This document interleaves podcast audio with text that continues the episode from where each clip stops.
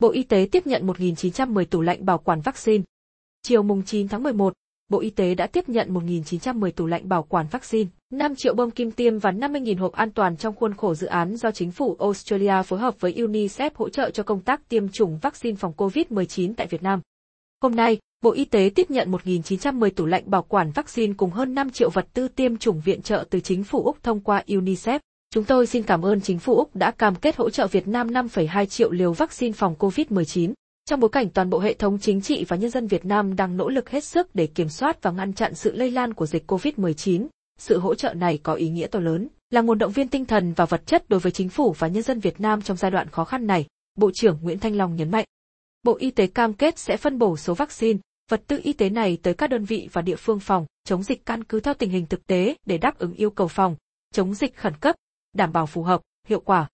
Tham dự buổi lễ còn có Thượng nghị sĩ Marise Payne, Bộ trưởng Bộ Ngoại giao và Bộ trưởng Bộ Phụ nữ Australia, người đang có chuyến thăm chính thức Việt Nam. Australia cam kết hợp tác với chính phủ Việt Nam và UNICEF trong việc hỗ trợ Việt Nam triển khai tiêm vaccine covid mười chín. Các trang thiết bị này sẽ giúp tăng cường nỗ lực tiêm vaccine phòng chống covid mười chín của Việt Nam.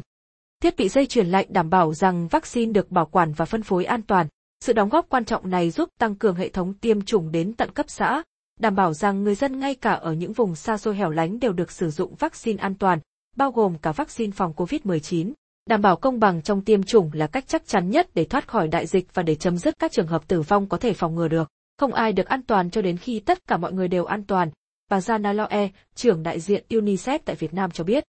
Chương trình hợp tác giữa chính phủ Australia, UNICEF bắt đầu triển khai từ tháng tư năm hai nghìn không trăm hai mươi mốt, nhằm hỗ trợ Việt Nam nhiều lĩnh vực quan trọng góp phần thực hiện thành công, an toàn, hiệu quả chiến dịch tiêm chủng vaccine phòng covid mười chín. Cùng với việc hỗ trợ trang bị thiết bị dây chuyền lạnh và vật tư tiêm chủng, chương trình hợp tác hỗ trợ tập huấn nâng cao năng lực cho nhân viên y tế, triển khai chiến dịch tiêm chủng tại các địa bàn miền núi vùng sâu vùng xa của Việt Nam, truyền thông vận động người dân tham gia tiêm chủng an toàn.